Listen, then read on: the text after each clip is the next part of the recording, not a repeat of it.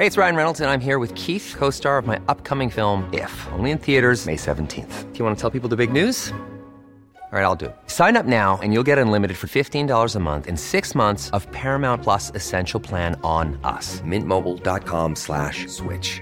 Upfront payment of $45 equivalent to $15 per month. Unlimited over 40 gigabytes per month. Face lower speeds. Videos at 480p. Active Mint customers by 531.24 get six months of Paramount Plus Essential Plan. Auto renews after six months. Offer ends May 31st, 2024. Separate Paramount Plus registration required. Terms and conditions apply if rated PG. I'm Sandra, and I'm just the professional your small business was looking for. But you didn't hire me because you didn't use LinkedIn jobs. LinkedIn has professionals you can't find anywhere else, including those who aren't actively looking for a new job but might be open to the perfect role, like me. In a given month, over 70% of LinkedIn users don't visit other leading job sites. So if you're not looking on LinkedIn, you'll miss out on great candidates like Sandra.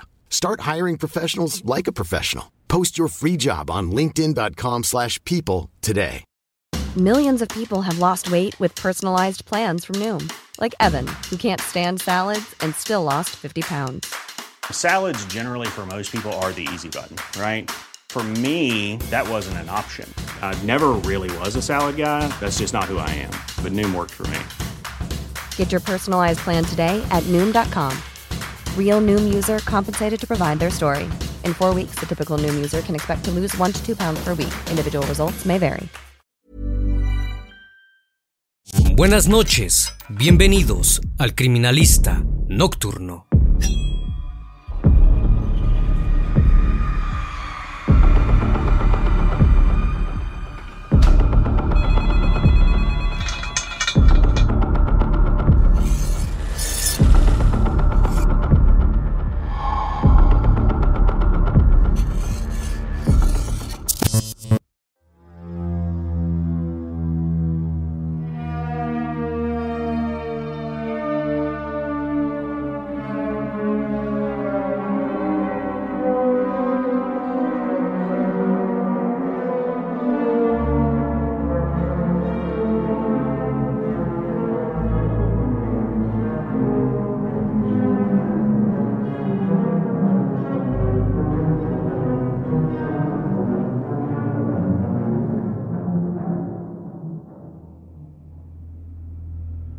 Atizapán de Zaragoza, Estado de México.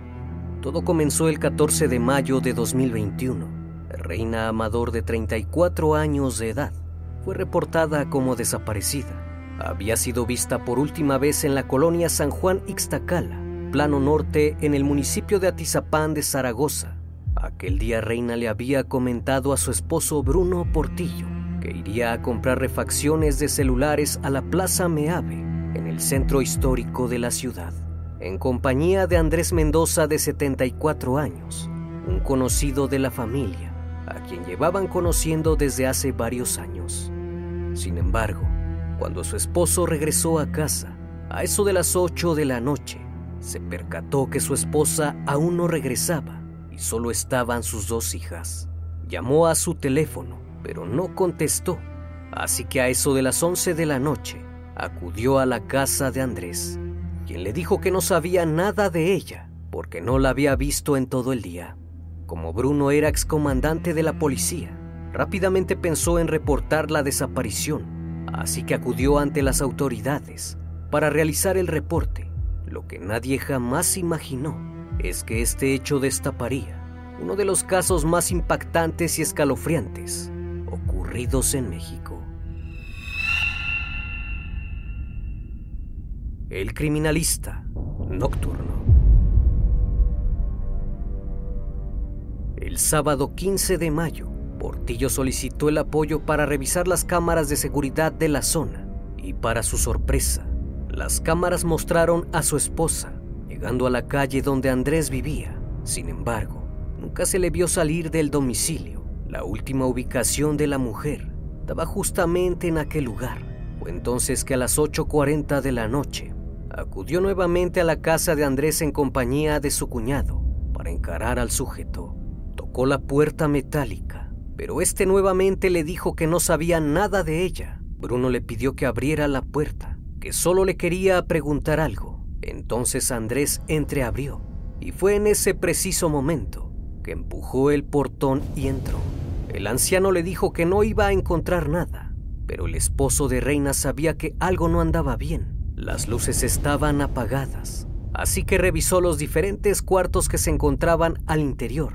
Todo parecía estar en orden, hasta que llegó a la recámara del sujeto, en donde pudo observar unas cajas de cartón. Su intuición lo llevó a mover esas cajas, y una vez que lo hizo, se dio cuenta que en esa habitación había un sótano. Al bajar se llevó la gran sorpresa de que un cuerpo se encontraba en distintas cubetas en una mesa de comedor se encontraban los demás restos, así como el rostro y el cuero cabelludo ya desprendido del cráneo. Cuando Bruno observó el lugar, se percató de las pertenencias de su esposa. Fue en ese momento que se dio cuenta de que se trataba de su cónyuge. Mientras todo esto ocurría, el sujeto intentó escapar y salió corriendo del inmueble. No obstante, fue sometido de inmediato y Bruno llamó a la policía. Dos patrullas que se encontraban cerca del lugar respondieron al llamado. Los vecinos, sorprendidos por la situación, intentaron ayudar a Andrés, sin saber por qué lo estaban esposando. Portillo lo llevó nuevamente al interior del domicilio y lo sentó en una silla y le preguntó por qué lo había hecho.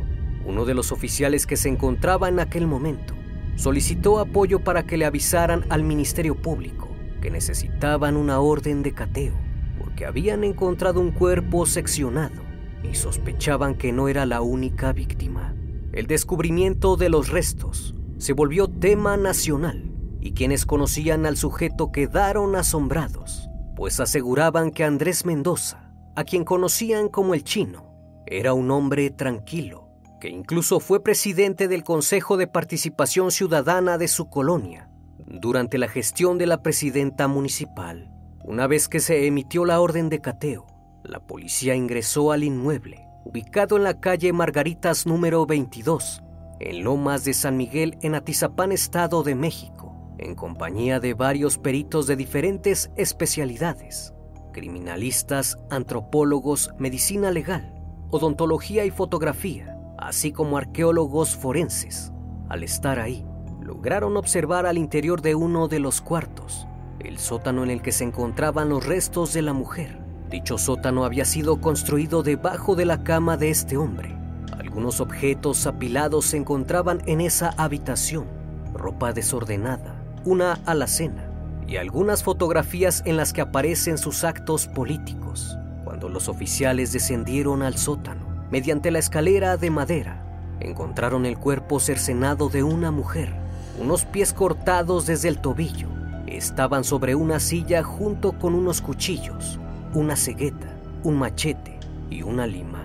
Sobre la mesa se encontraban los restos de una extremidad, con fluidos y sangre encharcada por debajo botes de plástico se encontraban los demás restos, así como los órganos. Algunas partes estaban impregnadas de sal para conservar los restos. Un rostro desollado y una cabellera eran parte del impactante hallazgo.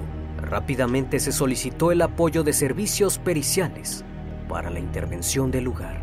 En un principio se pensó que se trataba de un solo crimen, pero cuando procedieron con la investigación, lograron hallar, además de los restos, 12 celulares, 12 chips de teléfono, maquillaje, ropa de mujer, carteras, zapatos, collares y demás accesorios femeninos.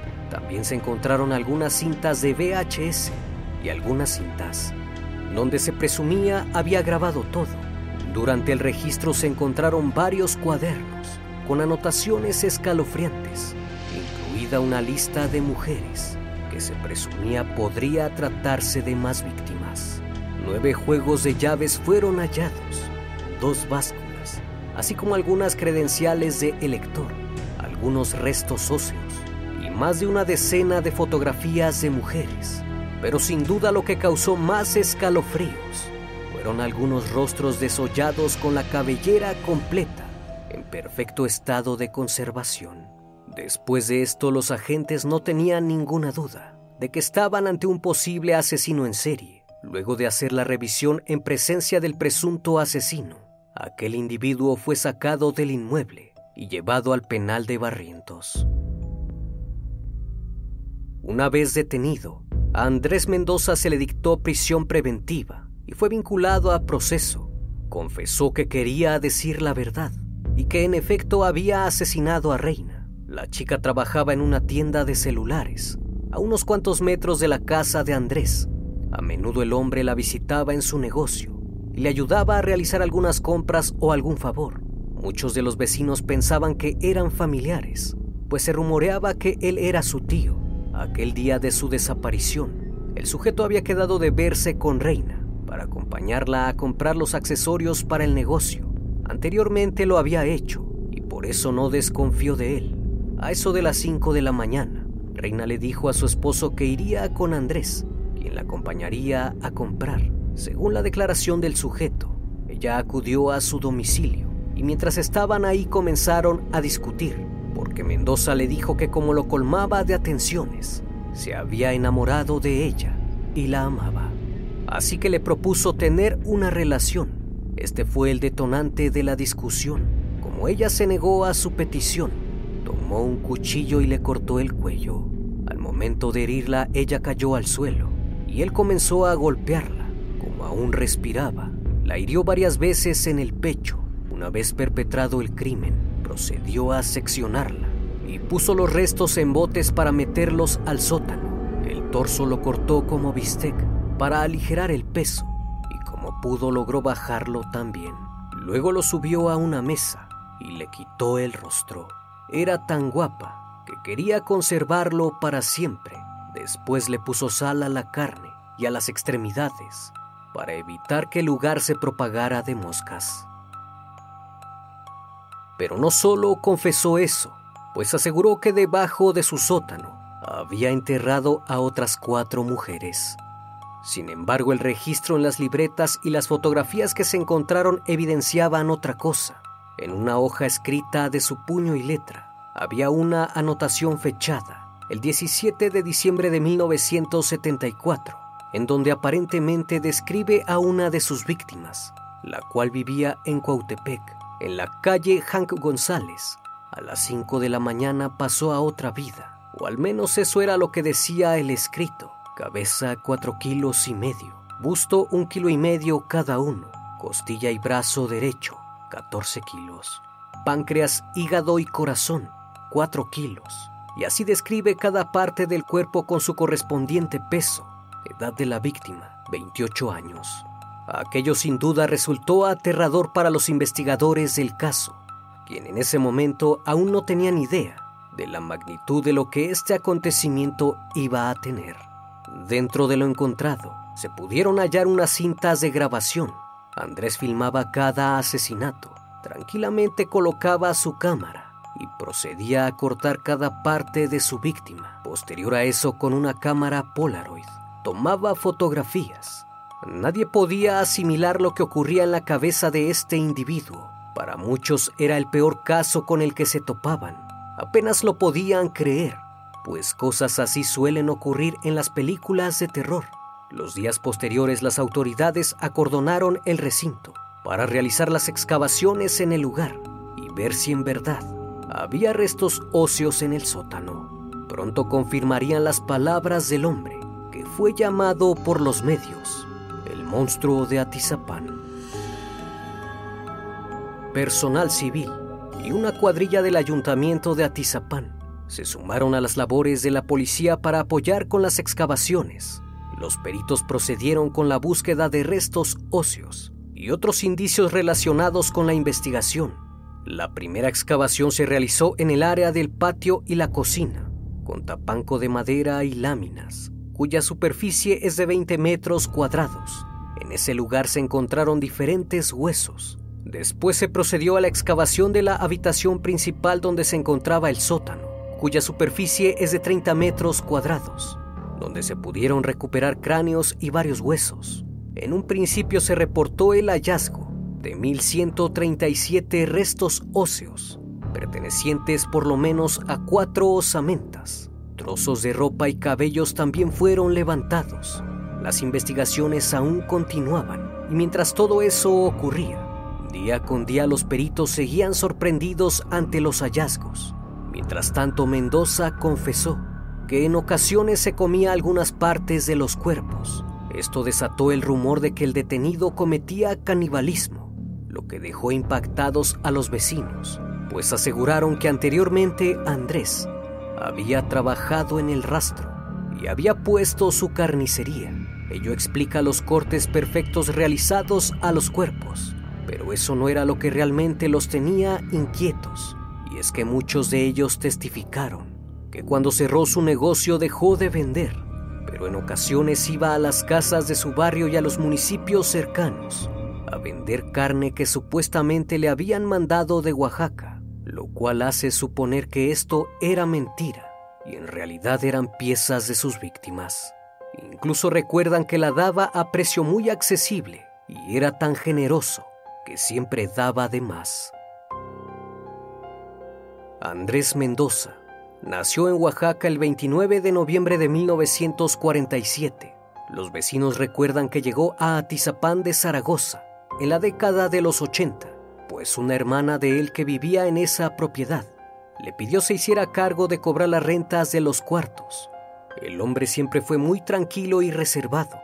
Hace nueve años atrás había puesto una carnicería, lo cual le permitió conocer a muchas personas. Gracias a eso comenzó a relacionarse con políticos. Tanto así que fue presidente del Consejo de Participación Ciudadana de Atizapán, Zaragoza, y era parte del equipo de un partido político. Era un hombre muy generoso y siempre se preocupaba por el bienestar de su colonia. En ocasiones visitaba a los hogares para escuchar cuáles eran sus necesidades e incluso apoyaba a muchas mujeres con despensas. Era considerado por los habitantes como un vecino modelo. Nadie sospechaba de él, pues era una persona de la tercera edad.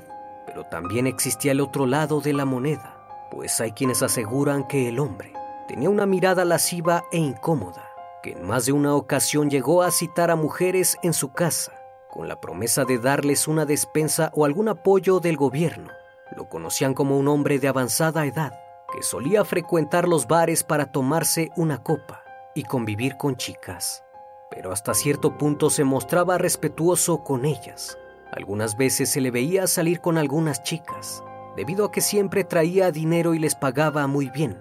En el inmueble donde él habitaba, le rentaba un cuarto a una pareja con hijos y también rentaba una accesoria a un doctor.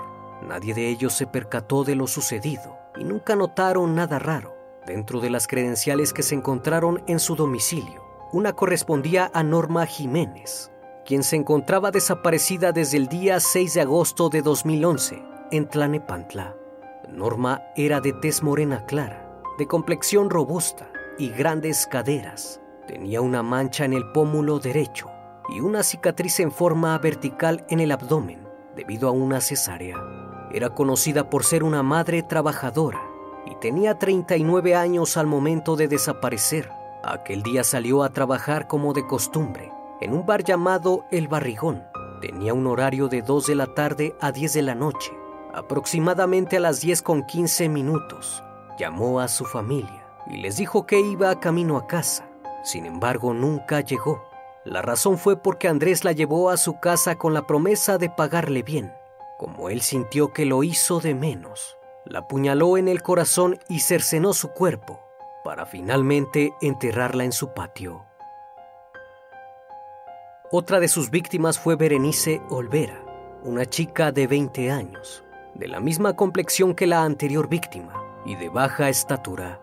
Ella trabajaba en un bar llamado El Marinero. La última vez que la vieron fue al salir de su domicilio, el día 7 de abril de 2012. Ese mismo año detalló que conoció a dos chicas, Aline y Gardenia, trabajadoras del mismo bar El Barrigón, mujeres de las cuales no se tiene una ficha de identificación. No obstante, Andrés confesó que las llevó a su domicilio y cuando éstas se negaron a tener una relación con él, las asesinó y las sepultó en el sótano. En el año 2016, Flor Vizcaíno, de 38 años de edad, salió de su casa en el fraccionamiento Tejabanes en Tlanepantla y no regresó. La mujer desapareció el 16 de octubre y desde entonces no se supo nada de ella. Fue hasta que durante el cateo en el domicilio de Mendoza se logró hallar su credencial de elector. Flor era madre de dos adolescentes y ejercía la actividad de mesera. Actualmente se encontraba divorciada y sus hijas aquel fin de semana se habían ido con su papá. Ella salió a eso de las 11 de la mañana y aquel día publicó un mensaje en Facebook dirigido a sus hijas. Las horas pasaron y nunca volvió, así que sus familiares reportaron su desaparición. Su ficha rondó en algunas páginas en las redes sociales, pero jamás lograron alguna información relevante. Debido a su trabajo, conoció a Andrés quien en ocasiones la invitaba a comer y le ofrecía regalos. Sin embargo, ella también se negó a ser su pareja sentimental, por lo que se piensa la pudo haber asesinado. Dentro de las credenciales halladas en el domicilio de este sujeto, se logró encontrar la de Rubicela Gallegos, de 32 años de edad, quien desapareció el 20 de julio de 2019 en la colonia San Javier en Tlanepantla. La última vez que se le vio fue en un restaurante. El momento quedó grabado por las cámaras de vigilancia. La mujer era madre de un niño de 5 años y hacía algún tiempo se había mudado de Monterrey a la Ciudad de México, con la esperanza de superarse y crear un mejor futuro para ella y su hijo. Quería estudiar petroquímica. Sin embargo, antes consiguió un trabajo en un banco y en sus tiempos libres repartía comida con la aplicación de Uber para poder sostener su nuevo proyecto de vida. Aquel día descansó, pero aprovechó para ganarse un poco de dinero y decidió hacer algunas entregas a domicilio. Su familia se dio cuenta de su desaparición cuando Rubicela no acudió al aeropuerto a recibir a su hermana, quien estaría unos días con ella. Al llegar al apartamento donde vivía su hermana, no la encontró y solo pudo hallar a su sobrino que llevaba abandonado cinco días en el inmueble. Fue hasta el 27 de julio que se reportó su desaparición. La motocicleta en la que viajaba fue encontrada en la colonia San Javier, pero no había rastro de la chica. Detalló durante su confesión que las elegía por bonitas. Sin embargo, si alguna lo rechazaba, había firmado su sentencia con él.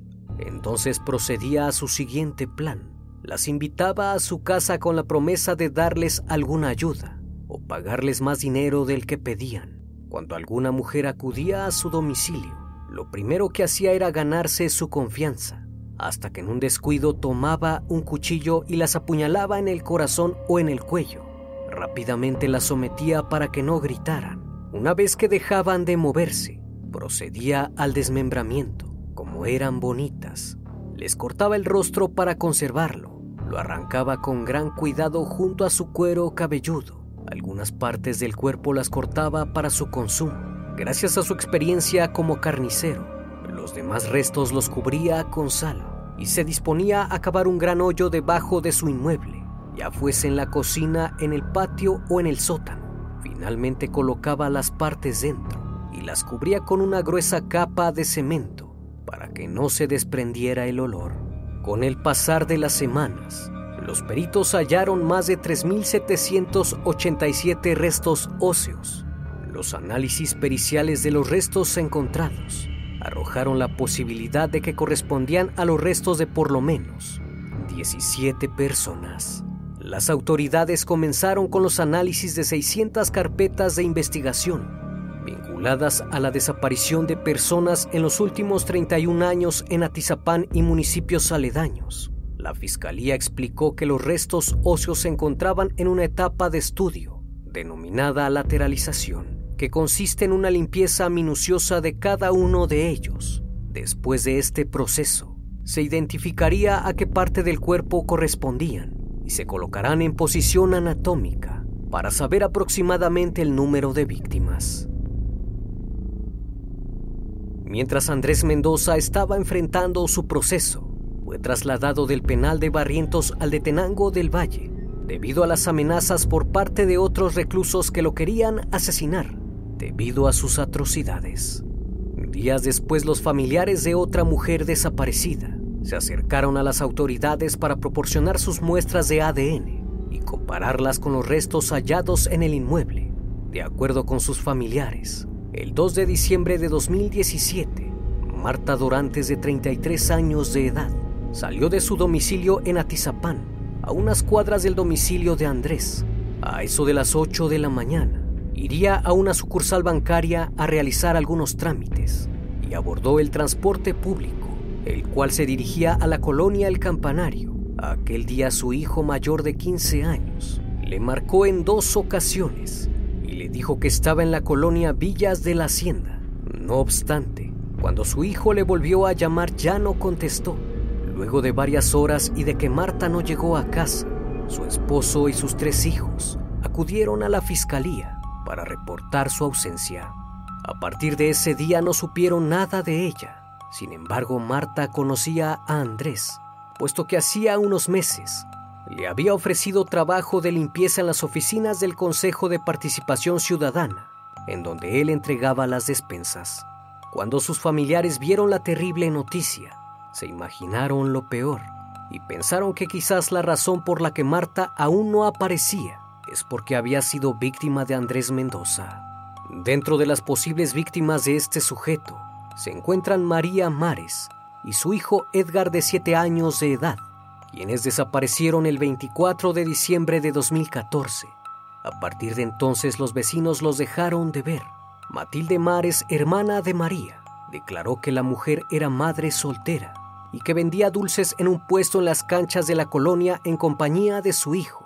Andrés le permitía guardar su puesto en su casa y anteriormente le había prometido gestionarle un lugar en un deportivo para que vendiera sus cosas así como unas despensas. El día en que María y su hijo desaparecieron, salieron por un momento de su domicilio en San Juan Ixtacala y lo único que atinó a decirle a sus familiares es que no iría lejos.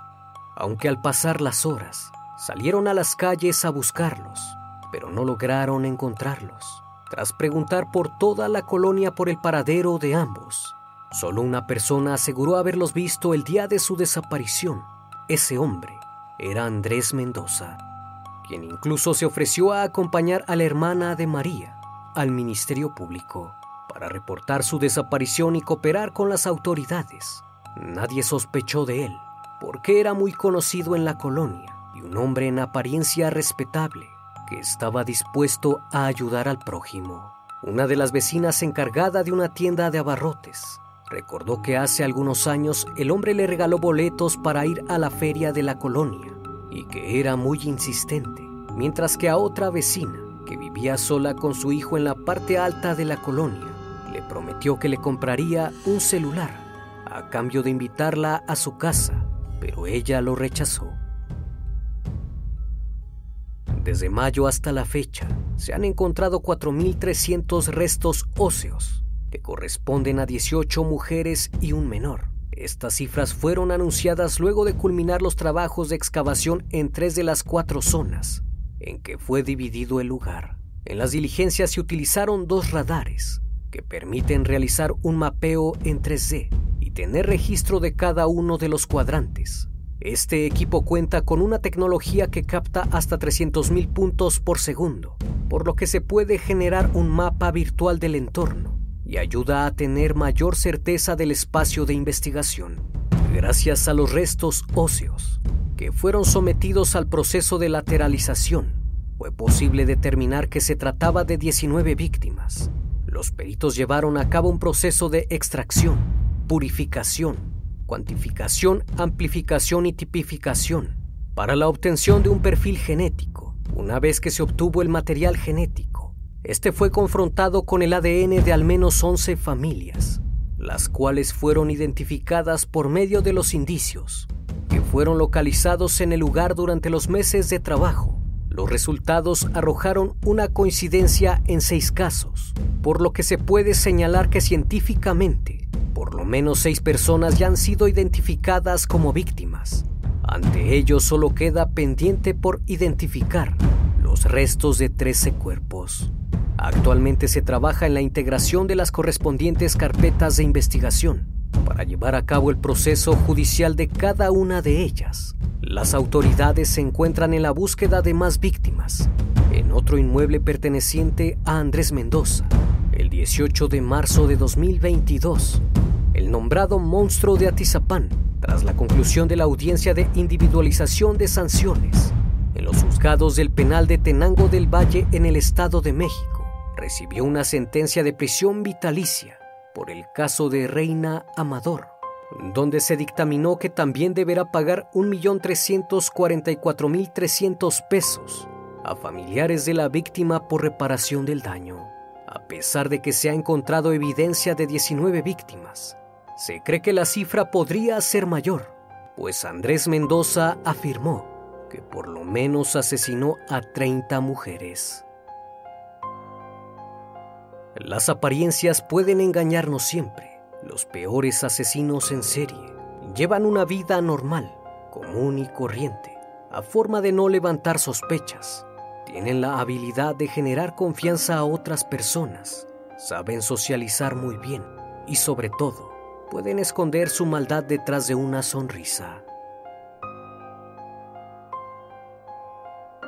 Estimado espectador, como siempre es un placer tenerte en este espacio.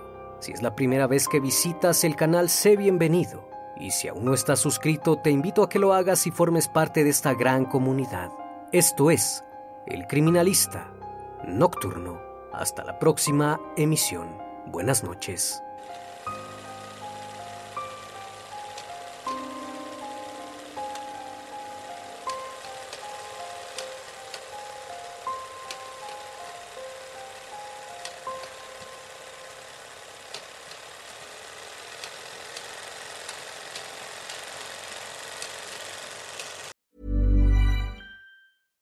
Hey, it's Paige DeSorbo from Giggly Squad.